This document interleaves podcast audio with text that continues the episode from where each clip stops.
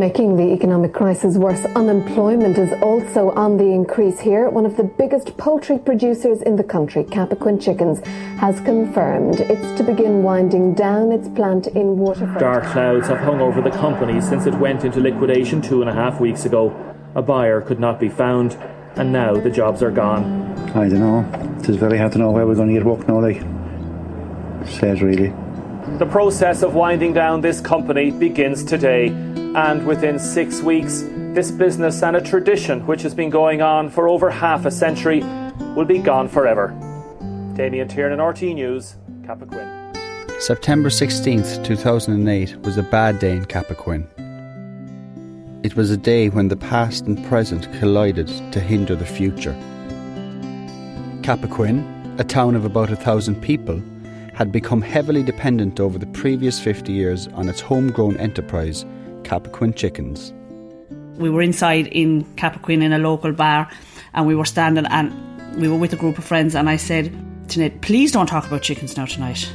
We were just after building a chicken house and after, after costing a lot of money and a, a fella that was standing beside me, a friend of ours, said, Kate, he put his hand on my shoulder and he said, Kate, everybody that lives in Cappoquin works in Cappoquin chickens, or their mother, or their father, or their sister, or their brother. He said they all have connection with Cappoquin chickens. So he said when you come into Cappoquin, that's all they talk about.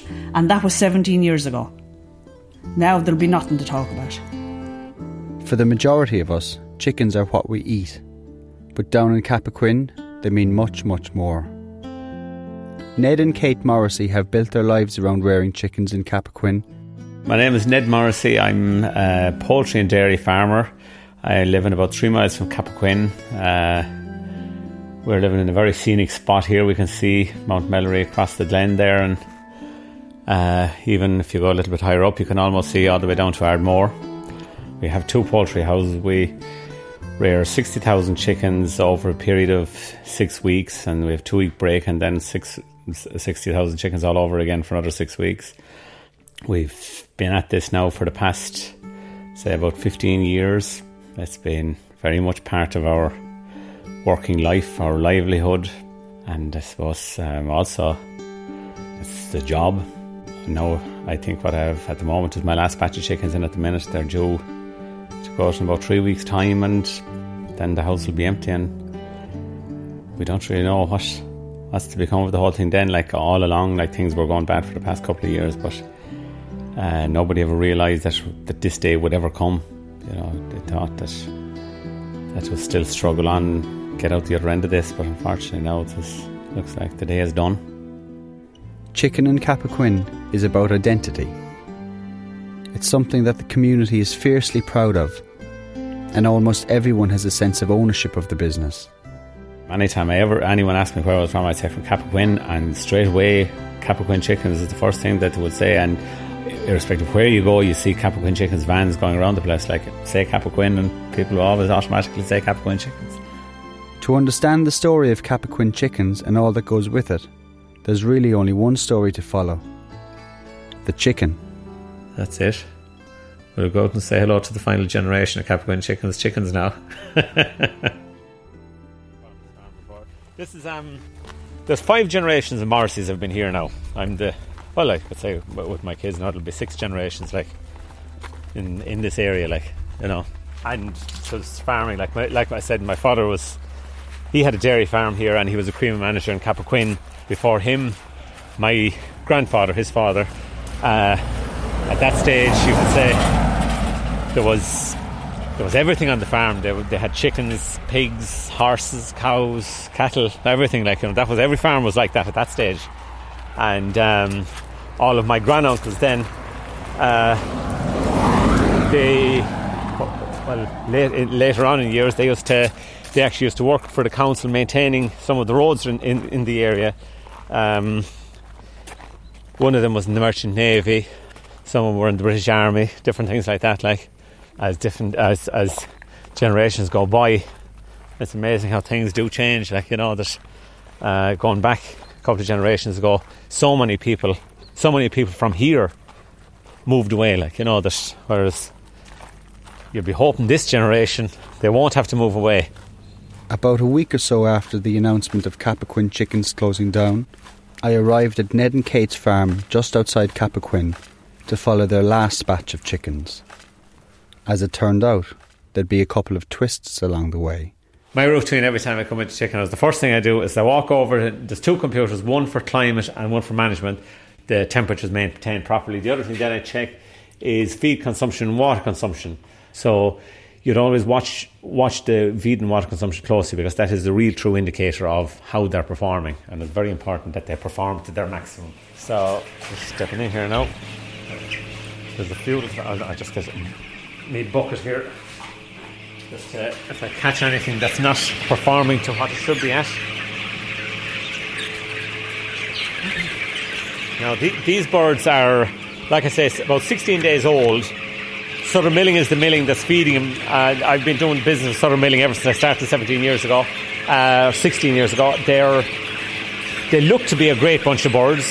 I walk the whole house thoroughly every day uh, make sure all the equipment is working properly, that there's feed in the pans, and the drinkers are working okay, and that if there's anything that's not too healthy here, either be it dead or sick, I take it, it's taken out immediately. Some chicks, when you get them, for some reason, when you get them first on day one, you put you put out strips of paper and put feed on them uh, to start them off. But a few of the chicks then, once the feed runs out in the paper, for some reason they just don't start feeding, eating out of the pans. So they, they, they tend to be substantially smaller than the rest. And with the pressures on making the thing as profitable as possible, like if, if there's any little hiccup in in growth rate in a day, if you lose a day's a, a day's growth, you'll end up feeding for an extra day at the other end. So that basically can be your profit. Like it's 400 euros a ton for feed. Uh, this house of birds will eat uh, about between 110 and 120 ton of feed. So coming up to the end, they're eating. They can be eaten up to five or six ton a day. So you certainly don't want to be feeding for an extra day because that's your profit well and truly gone. Then there's a little fellow now that he's very small, so he's now dog food. Mortality for a batch now would be somewhere in the region of three percent usually. The house that we're in here now, it's 260 feet long and 60 feet wide. It's a forced ventilation house, which means there's fans in the roof extracting the air. Basically, there, there, are at this stage the best part of 30,000 birds still in the house. They're free to roam around. There's uh, lines of feeders and drinkers down along the house. You, you are, you could say, you're required by law at this stage that they are comfortable at all times. Like you know, so that the litter is reasonably dry and you know that they have a very comfortable existence. And I would think, looking at these birds, they're they're, they're looking like a very happy bunch of birds at the minute. If a chicken isn't comfortable, it's not going to perform to its maximum. You have to make sure that the chicken is a contented, happy chicken because it, you won't get the performance you need out of the bird to actually make a living out of them. So it's very important that those birds are kept. Everything is perfect, perfect for them. I'd say, aside from the, one of my sons that comes over here that, to pick the dead chickens with me, you're the only person that probably will be setting foot in this chicken house aside from them. You know that the, the, the chances of them being exposed to disease, is, you could say, is practically slim, slim to zero. You know, so the Irish flock, from that point of view, is very well protected from diseases. You know, so the health of the birds is excellent.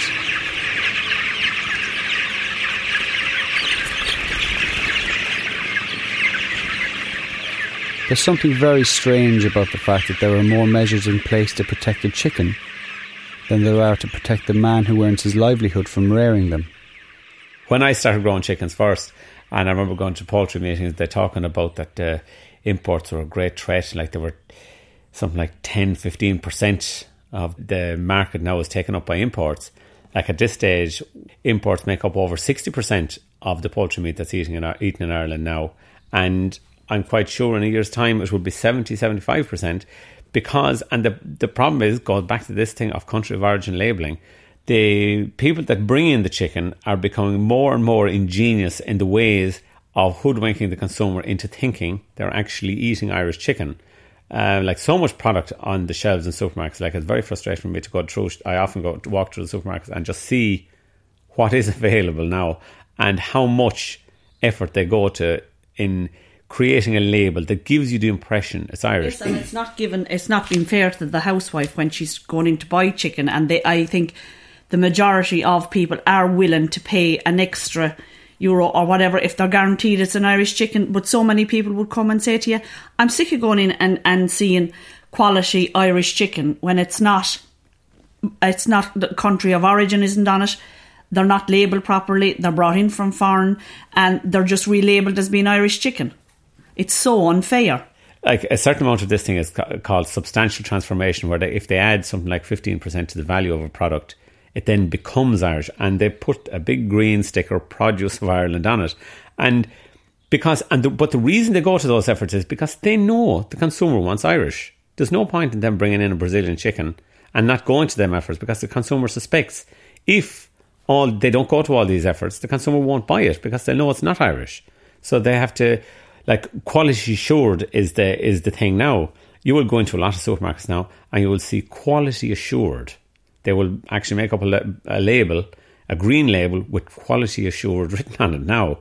But they don't claim it's Irish, but they're they're getting onto the back of this thing of quality assured Irish chicken. Like this was uh, our sole focus on selling Irish chicken up to now was Bord Bia quality assured chicken, and now the supermarkets are latching onto this as a way of who do we we the consumer into thinking, God, this this must be it. Like this is the one we should be buying, you know. But from God knows where in the world. Like this thing of traceability is an absolute joke, you know. Whereas, uh, like my chicken, like every chicken I produce, my name is on that chicken in the supermarket. You know, and always when I, when I go into supermarkets and see my name there, like, and it's a fine, a hell of a fine chicken. I'm very proud of my chicken in the supermarket, like you know.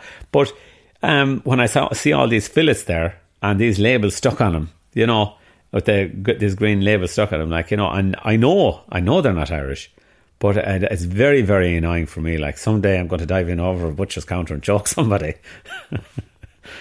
it's rubbishing the product. That's what is hap- that was happening, like you know, and it's cheapening the product. It's a whole new world out there. It is. It is. Yeah. Yeah. Like it's changing fast from an Irish agricultural point of view and from a rural community point of view now.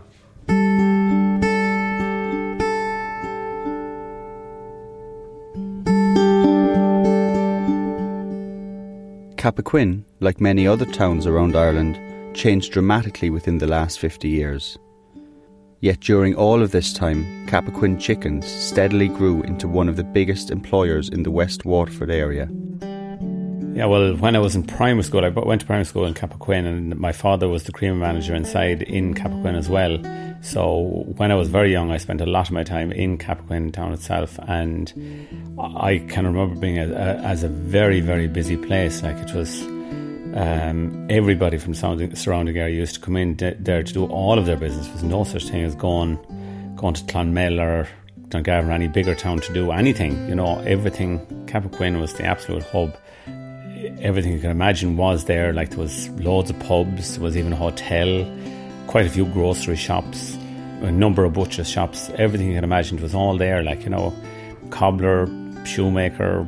Um, all that was required was in Cappoquin, whereas now, like it seems such a, it will, I would think, if Cappoquin Chickens closed down, it will turn into a very sleepy town. At the moment, we have a supermarket and two chemists, and quite a number of the pubs have closed down. Um, business wise, there's very, very little there. It'll end up as a very, very quiet place.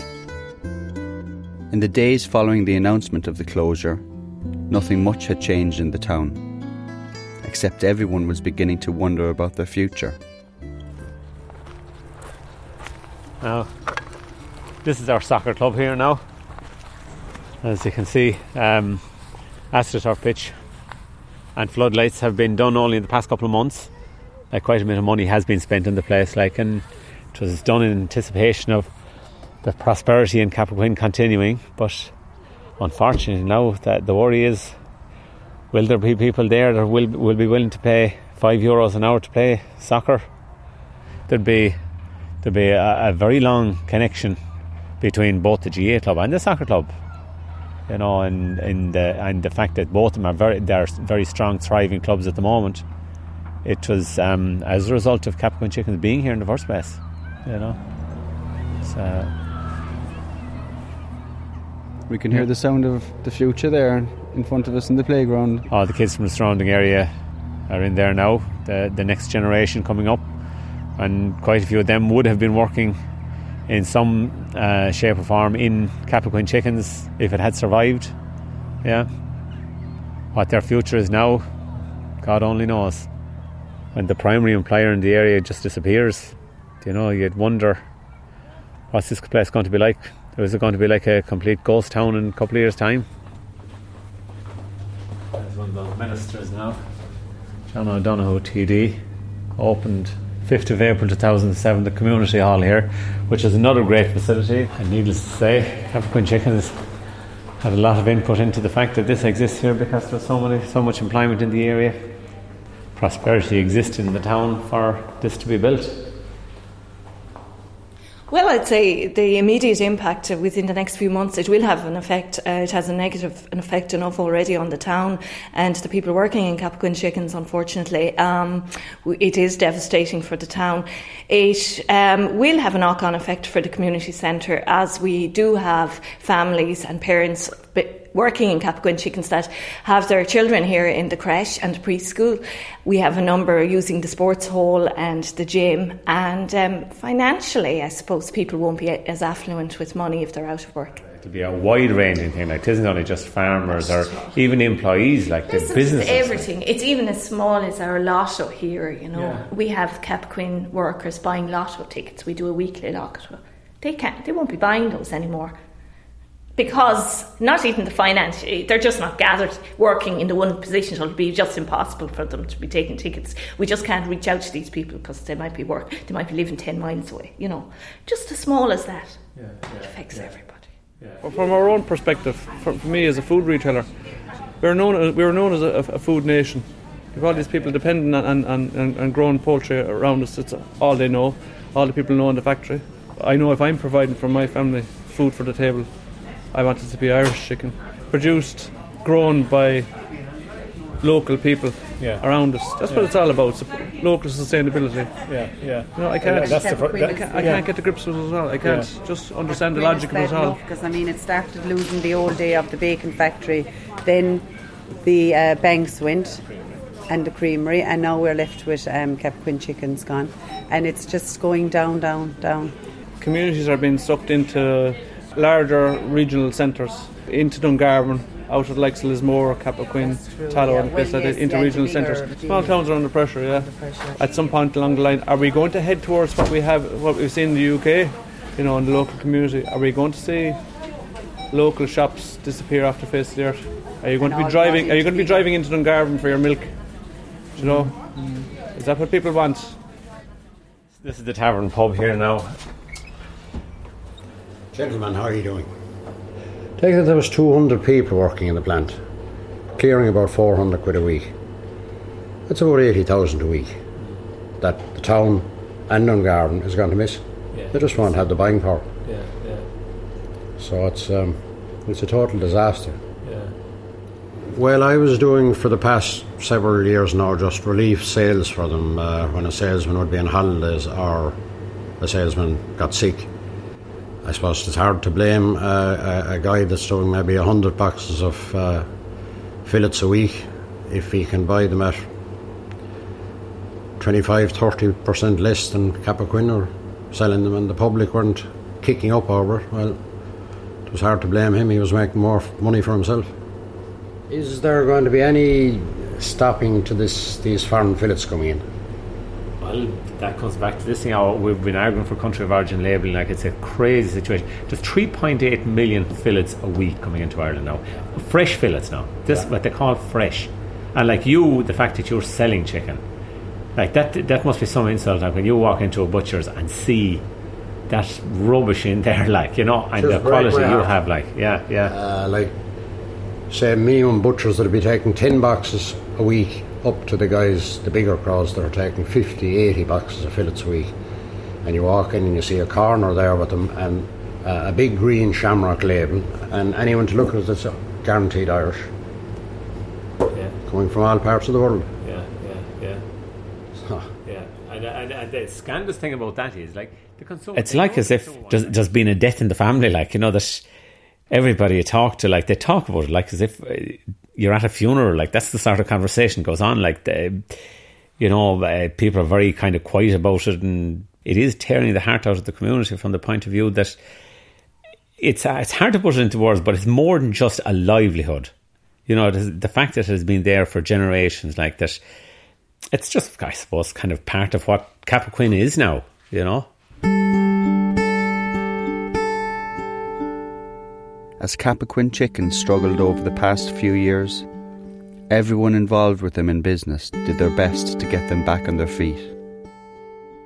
Over the past, whatever, to three or four months now, there's so many false dawns. There was great news one day that there was somebody going to buy it, and the next day they were gone. And just the main thing is that a buyer would buy it before it went into liquidation from examinership, and then the, the, the, the date passed and it went into liquidation. There was an awful lot of depression in the place, and then there was talks of somebody going to buy it again, and there was an awful lot. In the meantime, there was an awful lot of rumours going around the place, so there was always somebody kind of running with a new story, and everyone would be delighted, and then the next minute there'd be disaster again. Just when all hope was lost, on the 3rd of October, this happened. Just before 7 o'clock this evening, workers emerged from a meeting with the new owners of Cappoquin Chickens, which will now be called Cappoquin Poultry Limited. The new company is jointly owned by Derby Poultry Processors and some of the former directors of Cappoquin Chickens. But everybody must understand that the plant is in a difficult situation. There's only two options either to keep it going and move forward in a space of time or close it. I see indications here that ways forward, uh, you know, can be found, but it's not going to be easy. It's not going to be easy for people. But there's a lot of anger as well. In the week that the government can save the banks, they can't bring in a simple law regarding the changing of labelling for imported chicken, a move which a lot of people here feel would safeguard hundreds of jobs in the poultry industry across the country. There's still a lot of anger tonight as well. Anger that the workers are going to have to take what in effect is a 17.5% pay cut and that they've been told that a job, any type of job, is better than no job at all. About a week or so later, I called back to Ned to check in on his chickens. Since we met last now, the liquidator sold the processing plant to uh, Derby Poultry and a number of other investors. Other than that, not a whole lot has happened. Um, from a grower's point of view, it's it's all very much up in the air. Nobody really knows whether they're actually interested in doing business with, or, with us or not. Like you know, I'm just growing out my, my current batch of chickens, and there's no sign at the moment of me getting another batch of chickens. Or no, or nobody is. No other grower has been given indication whether he's getting chickens either or not. You know, so there's a lot of doubt out there still. For months now, Cappoquin and the surrounding areas had lived in hope that a new buyer would bring a steady future. But it was never going to be that easy. The, the workers were asked to go back to the minimum wage, and after a bit of negotiation, they managed to get nine euros an hour. The, the possibility of that prosperity that a, a new buyer was going to bring certainly didn't materialize because with people on such a low wage, there's not there's going to be an awful lot less money about, you know. So from the point of view of like the let's say the visit the pub we visited, the community centre, the the soccer club, the the money won't be rolling into any of them businesses now, you know, because well, that sort of money you just buy the bare necessities, you know, and um, I would suspect if the processor wants us to rear chickens from as well, he he'll expect us to grow for the for the minimum as well. And unfortunately, where we are at at the moment is, I'd say it is. I would think myself is below the cost of production. So I can't see us going any lower than we are, and I'm sure he'll expect us to grow for less. So there's difficulties ahead if we do start talking. When Cappoquin Chickens went into liquidation, a lot of people who'd been loyal to the business over the years were left with unpaid bills. Ned was no different. No, the new owners made it quite clear when they arrived that all that has gone is gone and has nothing to do with them. And I'd say we have to accept that. Like, you know, they can't be held responsible for what has happened before. Like, that money is well and truly written off at this stage. Unfortunately, it's a huge hit for every farmer. I would say the average for, from a grower point of view would be in the region of 50,000 euros. That would be the average. Um, like that's the average what they're owed, but it comes to an awful lot more than that because like most all farmers have been cut for an average of about two batches, and all, you're also cut for the cost of them two batches. You know, so like if you add it all up, it'll it'll comes to maybe something closer to seventy or eighty thousand euros. I can't see myself getting to a situation where I was, let's say, even six months ago. It'll take years to get back to where I was then. You know, like the, it isn't a case of just losing a couple of weeks' wages. Like this is all my earnings for the past two years, all my efforts for the past two years are all gone completely. Like this is not farmers, like the millers, all of the millers were cut for over a million each. Um, there was so many other people. The list of creditors, I think there was a couple of hundred in there. Like you know, so it wasn't solely farmers or badly cut. It was people that are pushed to the brink business wise as well. Like you know, so you know, like you know, you have to look after number one first, and that was a mistake everybody had with Cappoquin chickens. There was this sentimental attachment to it, like it was everybody else that was trading with the company was carrying this debt for them. You know, so we've all learned a lesson there, a very costly lesson. You know, it won't, it, it won't, it can't happen a second time. Oh, oh things have really changed. Yes, here, yes, uh, we have a full house like I say, for me, this this particular batch, it's going reasonably well. Uh, mortality is very low. They're, they're thriving away very nicely there. Is it strange now thinking of these as your last chickens? I mean, you're at it, what? Going to 20 years, yeah? I'm at it um, nearly 17 years now, and yeah, it takes an awful lot of adjusting. Like, the very first thing I do every morning when I get up is check my chicken. The very last thing at night, at night I come over and check them, and every time I'm going to do anything, first thing I do is check my chickens and like I, I be hoping this will be a very good performing batch financially for me. Like it would be great help. Like before we finish up, and um, because I, I can't see if if Cappoquin chickens aren't interested in me growing chickens for them. Like there's nobody else. Like I'm just too far away from anywhere else to make it viable to grow. Like I have I've spoken to all the other processors in the hope that they might be interested, but it's just the distance is the killer, like, you know. About two weeks later, and coincidentally on the morning that I was due to call up to Ned's for the last time, a panel discussion takes place in the Ryan Tubridy radio show, which, amongst other things, touched on Ned's chickens. Today we're going to be talking about that interesting line. I'll play it again from uh, Brian Lenihan's budget recently. Ceann Comhairle, it is no less than a call to patriotic action. It is my great honour to commend this budget to the House.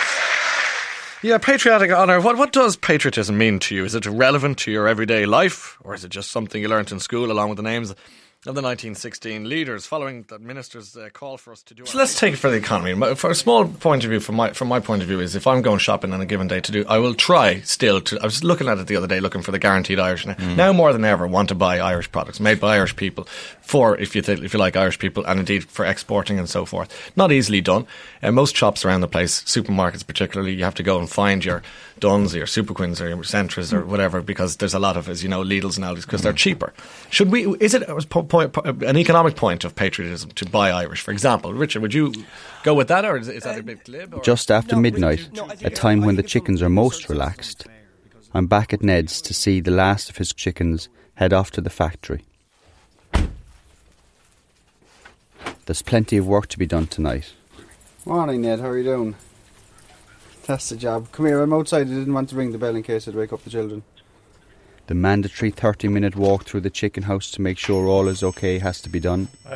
All the feeders and water lines have to be lifted to allow the forklift into the shed to load up the chickens. Did you go to bed yourself? I did, uh, yeah, I went just up.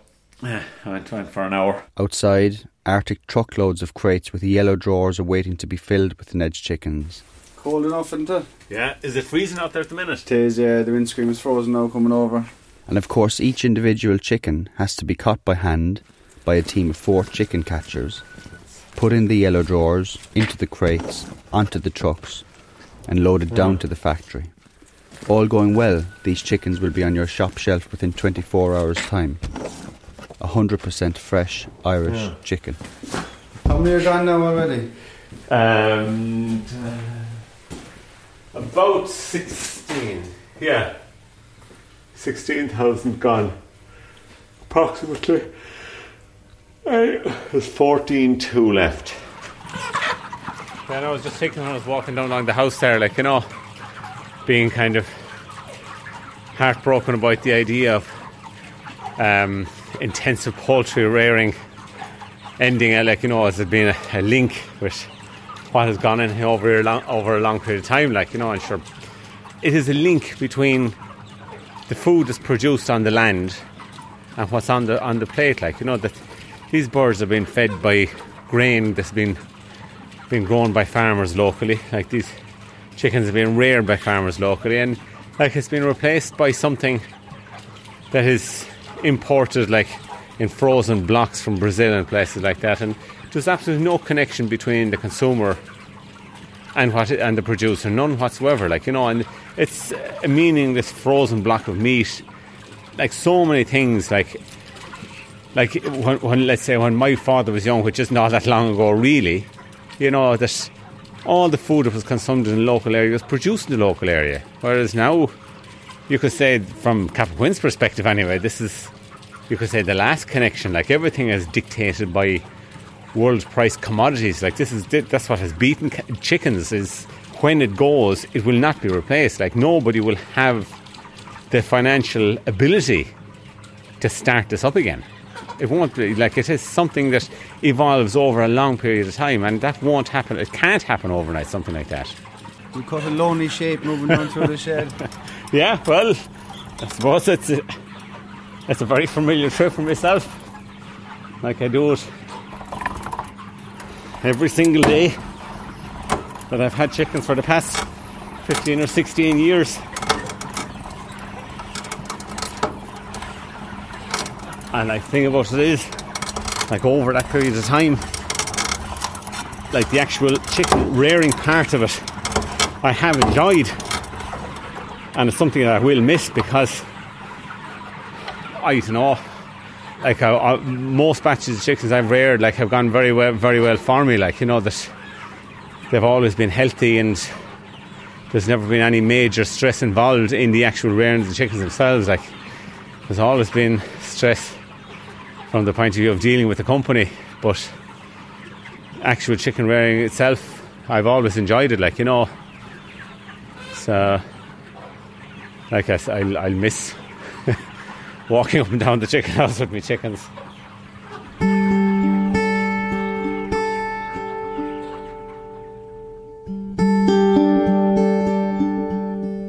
Just before 1am, the four chicken catchers arrive.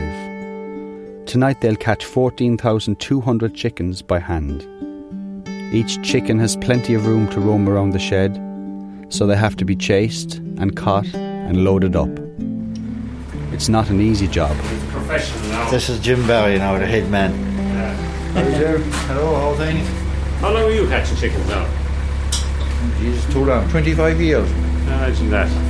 And, and he hasn't a hump on his back. I say he hasn't been bending down too much catching chickens now. well, what's the programme anyway? We're rolling on, are we? oh, Jesus, not, not by today anyway. 16 a crate tonight. Two fives and a six. Everyone feel their own draw, do you understand me? Do you enjoy this job now? Do you enjoy the job? I don't, but I have no other job. a dying trade.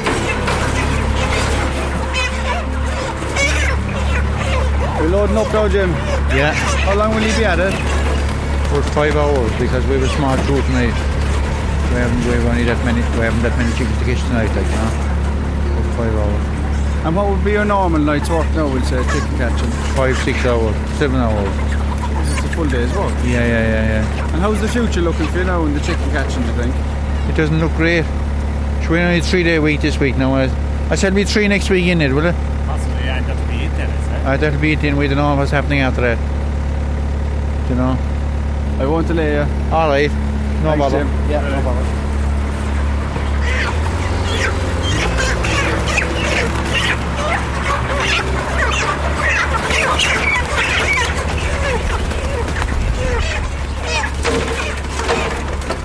At about 2 am, Ned fills out the last piece of the chicken story.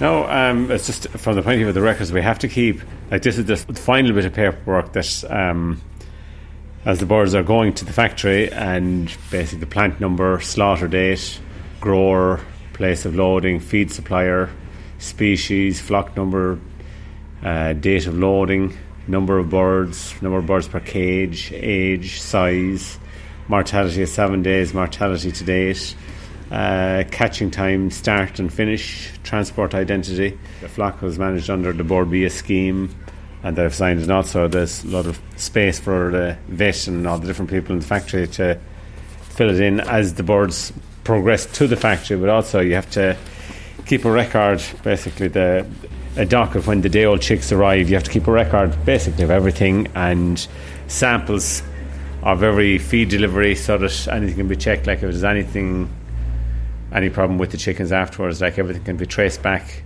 right the whole way along, like, you know. So.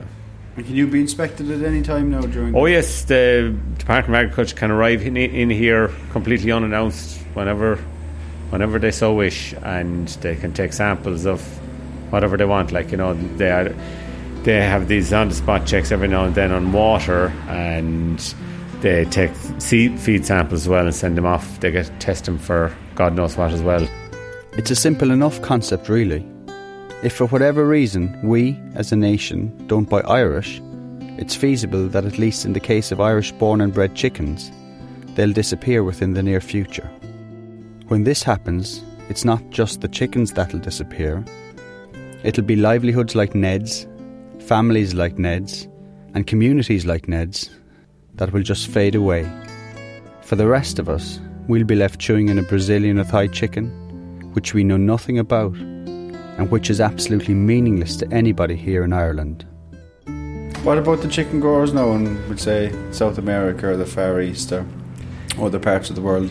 What kind of paperwork are they filling out now? From what we see on the beef side of it, I doubt if there's any paperwork, but primarily the way the system operates in Brazil is that you have an individual um, operating a site, but pretty much everything is owned by the company out there. Like I remember a few of the processors from here went to Brazil to see how they were doing it. One of the things they discovered was the actual farmer was be, he, at that time was being paid a dollar a day. He lived in a little tin shack beside his chicken houses, and uh, well, there's the company's chicken house. He was employed by the company. Was paid a dollar a day. He had a, a little tin shack. He had a satellite dish. He could watch soccer all day, and um, he was very happy on his dollar a day. And that's kind of what we need to do here to achieve such cheap chicken. Like, but like I suppose what it boils down to is to a, to a fair extent, it's, it is slavery. Like, you know, that's the only way it can be done at that sort of a price. It also like if there was no regulations here, like we could produce chicken much cheaper as well. Like you know that the, the standards of of production, if they were a lot lower, like chicken would be cheaper. But nobody wants the standards to be that low. You know, you want the standards to be high and you want the quality of food to be good. But then you have to compete with something with zero traceability. And for, it is, for all intents and purposes, zero standards. Like, you don't know, you just don't know where it came from, what it's been treated with. Like, you can go in, like, I know of places, like, you can go into establishments here in Ireland and ask them where's their chicken from. They'll say it's Irish, but they know in their heart soul it's not Irish and they don't know where, it's, where it has come from. But it comes, it was cheap. Since I began making this documentary, legislation came into force in the United States that requires country of origin labelling on all meats, including chicken. When or if the Irish government follows suit only remains to be seen. And it's debatable whether the Irish chicken industry will be able to wait that long. In the meantime, the growers in Cappoquin have come to an agreement with the new management, and Ned has restocked with 30,000 chickens, half of his usual amount because he, along with every other chicken grower in the country, is uncertain of what the future holds. I suppose the people in authority are willing to just turn their back on it and let it die. And it isn't a natural death, it's a case of it's been choked to death by, to a certain extent, the people in Brussels, and I suppose to a certain extent, the Irish government, is the importance to them of cheap food. I honestly think, like, the impression I get, like, is like if they just shut up and let it die like it's fucking dying, let it die, and we'll have our cheap food. Like you know, that's the important thing here. Like don't lose, don't lose sight of the important thing here. And this is cheap food. Like if you can't compete with the commodities that have been dumped in the world market, like you've no business in the business. You know, and that's their attitude. Whereas like there's an awful lot more to it than that. Like you know the the whole fabric of the Irish society. It's all part of it. Like from an outsider looking at it, it looks like as if the consumer has no regard for what they eat. Like you know that they're willing to buy whatever is cheap. I suppose looking at it on a shop shelf, you'd say there doesn't appear to be a whole lot of difference between the two. And I suppose it comes back to this thing unless the consumer wants it, we won't be producing it.